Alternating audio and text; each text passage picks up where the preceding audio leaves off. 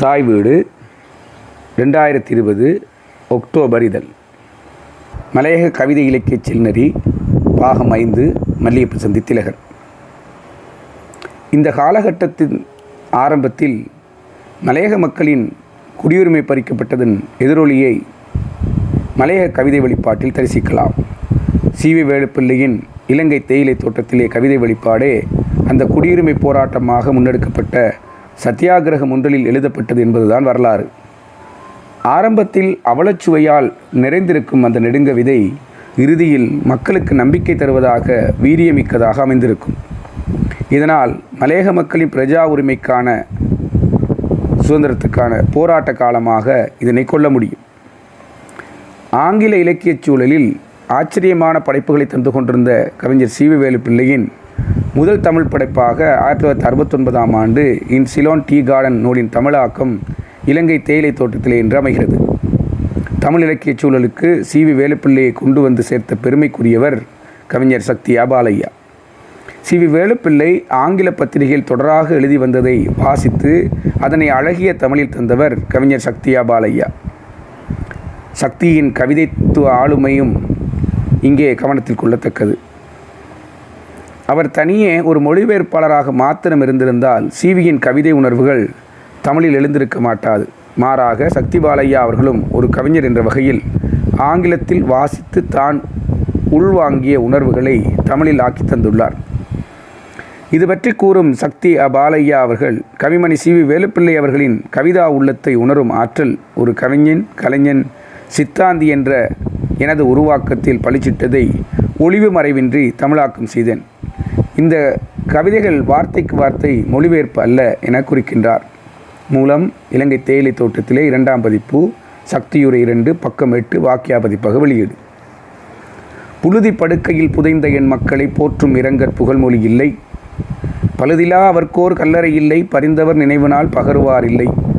ஊனையும் உடலையும் ஊட்டியும் மண்ணை உயிர்த்தவர்க்கு இங்கே உலங்கசிந்த அன்பும் பூணுவார் இல்லை அவர் புதை மேட்டிலோர் கானகப்பூவை பறித்து போடுவார் இல்லையே மேலுள்ள கவிதை ஓர் உதாரணம் மட்டுமே. சக்தியா பாலையா வீரகேசனி உதவி ஆசிரியராக பணியாற்றிய போது பகுதி பகுதியாக வெளியிட்டுள்ளார். அதனை வாசித்த கவிஞர் சி. வேலுப்பிள்ளை அவர்களும் சக்தியை அழைத்து உற்சாகமூட்டியுள்ளார் அந்த உறவு பின்னாளில் சி வி வேலுப்பிள்ளை அவர் அங்கம் வைத்த தொழிற்சங்கமான தொழிலாளர் தேசிய சங்க இதழான மாவழி இதழின் ஆசிரியராக சக்தி பாலையாவை நியமிக்கும் அளவுக்கு நெருக்கமாகியுள்ளது.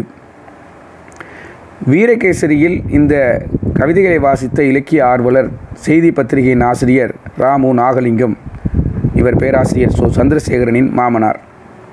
கண்டியை தளமாக கொண்டு இயங்கிய செய்தி பதிப்பகத்தின் ஊடாக ஆயிரத்தி தொள்ளாயிரத்து அறுபத்தொன்பதாம் ஆண்டு இலங்கை தேயிலை தோட்டத்திலே எனும் தனித்தமிழ் கவிதை தொகுப்பாக வெளியிட்டுள்ளார்.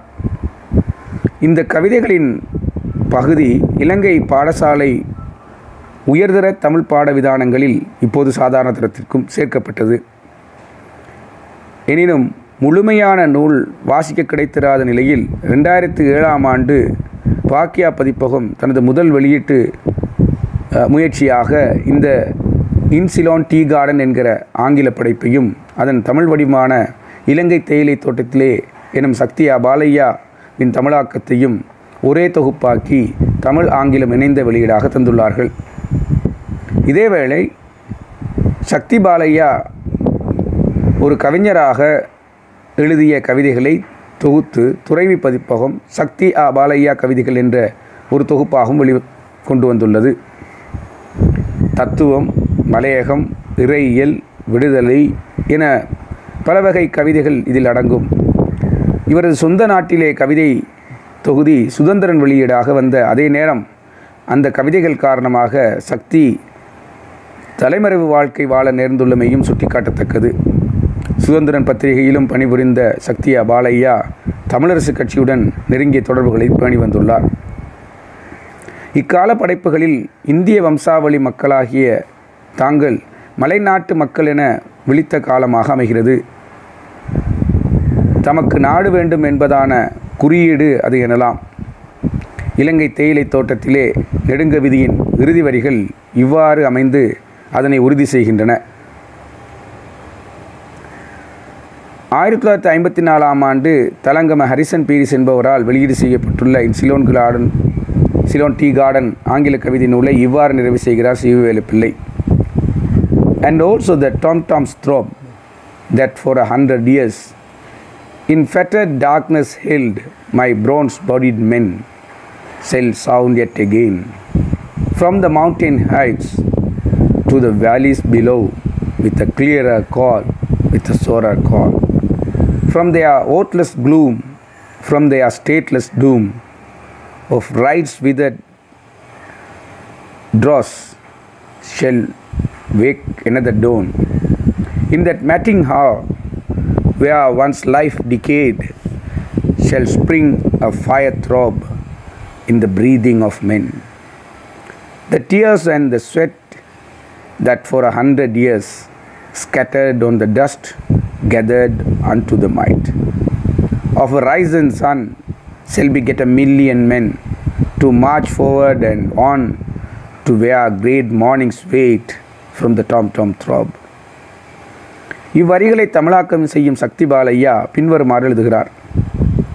நூற்றாண்டு காலமாய் நுழைந்த இவ்விரட்டை வேரோடு அளிக்க என் தமிழ் மக்கள். கூறுவர் சிகர உச்சியிலேறி கூறுவர் திடல்கள் யாங்கனும் அடுக்கவே. விடுதலை குரலது வெற்றி குரலது வீரக் குரலது விரைந்தலும் கேட்பீர். அடிமை நிலையை அகற்றவும் அழைக்கும் அன்பு குரலது அன்பரீர் கேட்பீர். வாக்குரிமையோடு வளநாட்டு உரிமையோடு வளநாட்டுரிமையும் ஊக்கமும் வெற்றி ஓம்பிடும் காலம். பூக்குமே அந்த புண்ணிய நாள்தனில் ஆக்கம் புரிந்தவர் அமைதி இழந்தவர். மூச்சிலே சுதந்திர திருக்கலந்திடுமே மூச்சிலே விடுதலை சுகம் மலர்ந்திடுமே. பேச்சிலே வீரமும் உறுதியும் மாட்சியும் பிறந்திடும் வெற்றி பெறுவாழ்வாமே. சிவவேலு பிள்ளை ஆங்கிலத்தில் எழுதியுள்ள வீரியம் சக்தியின் தமிழாக்கத்தில் இல்லை என்றொரு வாதம் கடந்த பல தசாப்த காலங்களாக முன்வைக்கப்பட்டு வருகிறது. அதில் உண்மை இல்லாமலும் இல்லை. அதே நேரம் ஆயிரத்தி தொள்ளாயிரத்தி அறுபதுகளில் கவிதை உலகில் கோலச்சிய மரபின் மொழிநடையில் சக்தி தான் உணர்ந்ததை எழுதியுள்ளார் என்பதை இங்கு உணர வேண்டும் இங்கு சக்தியின் தமிழ் வரிகளை வாசித்துவிட்டு சிவியின் வரிகளில் வீரியமில்லை என்போரும் உலர். அவர்கள் ஆங்கில மூல வரிகளை வாசித்து அதனை விமர்சனத்துக்கு உட்படுத்துவதே சிறப்பானதாக அமையும். ஒரு மாற்று முயற்சியாக பின்வருமாறு அந்த வரிகளை தமிழாக்கம் செய்தால் உச்சிமலை சிகரத்தில் நின்று ஓங்கி அடிக்கும் என் வெண்கலத் தோல் கொண்ட தோழர்களின் தப்பொலி அவர்களைச் சூழ்ந்த அந்த நூற்றாண்டு இருளை நீக்கும். உச்சி முதல் பள்ளம் வரை அந்த தப்பொலி தெளிவான குரலாய் ஒலிக்கும். நிச்சயமாய் அது ஜெயிக்கும். வாக்குரிமை இழந்து பாடிய முகமும் நாட்டுரிமை இழந்த பாரிய அழிவும் எல்லாம் துளியாய் மறைந்து எழுந்து நிற்குமே இன்னொரு விடியலுக்காய். அந்த விரிந்த பொழுதில் அழிந்த வாழ்வுதான் எரியும் வெயிலாய் அடிக்கும் என் மக்களின் மூச்சுக்காற்றாய் துடிக்கும். நூற்றாண்டு கால வேர்வையும் கண்ணீரும் எளிமையாய் சிதறி கிடந்ததெல்லாம் எழுமே வலிமை நிறைந்ததுவாய். உதய சூரியன்களாய் ஓரணியில் ஒன்றாய் முன்னோக்கி லட்சமாய் மக்கள் எழுந்திடுவர். அந்த அதிகாலை அவர்களுக்காய் காத்திருக்கும். அங்கே தப்பொழி வான் விளக்கும் தமிழாக்கம் மல்லியப்பு சிந்தி திலகர் தாய் வீடு ரெண்டாயிரத்தி இருபது அக்டோபர் இதழ். இவ்வாறு அமையப்பெறலாம் இன்னும் கூட இதனை செம்மையாக்கலாம். எது எவ்வாறு எனினும் இலங்கையில் குடியுரிமை பறிக்கப்பட்டதற்கு எதிராக நடந்த போராட்டம் ஒன்றில் சத்தியாகிரக போராட்டத்தில் அமர்ந்தவாறே சிவி வேலுப்பிள்ளை எழுதிய வரிகள் சத்தியமாகின. மலையகம் தவிர்த்து ஒட்டுமொத்த இலங்கையின் உழைப்பாளர் மக்களையும் சிவி வேலுப்பிள்ளை நேசித்துள்ளார் என்பதற்கு இந்த வரிகள் சாட்சியாகிறது. நாளிக்கு நாளி வீதியில் நின்று என் யாழினை எடுத்து கீதத்தை இசைப்பேன். ஈழத்தின் மானுடற்காய் வயல் புல்வெளிகளிலும் தேயிலை ரப்பர் தோட்டங்களிலும் பிறந்திட்ட மானுடற்காய் ஆம் நான் காதலிக்கும் அவர்களுக்காய். தமிழாக்கம் சக்திபாலையா. இதனை சிவியின் ஆங்கில மூலம் இவ்வாறு எழுதுகிறது. From time to time from the highway I shall strike upon my harp and sing my song I sing of Lanka's men, born of paddy field, the Patnas, the tea and rubber land, yes, the men I love. இதனை இப்படியாகவும் தமிழாக்கம் செய்யலாம். காலம் முழுதும் வீதியில் எனது யாழினை இசைத்தே பாடுவேன். இலங்கையின் வயல்வெளிகளிலும் புல்வெளிகளிலும் ரப்பர் தேயிலை காடுகளிலும் என் மக்களுக்காய் பாடுவேன். ஆம் நான் நேசிக்கும் என் மக்களையே பாடுவேன். தமிழாக்கம் மல்லியப்பு திலகன். மலையகத்தின் மடக்கொம்பரை மண் பெற்ற மானுடத்தின் கவிஞனான விழுந்து நிற்கும் நின்றதாலோ? மலையகத்தின் மடக்கும்பரி மண் பெற்ற மானுடத்தின் கவிஞனாக மிளிர்ந்து நின்றதாலோ? பேராசிரியர் க. கைலாசபதி தலைமையில் கொழும்பு தமிழ்ச்சங்கம் அவரை மக்கள் கவிமணி என்ற பட்டம் வழங்கி வாழ்த்தியுள்ளது. தொடரும். நன்றி.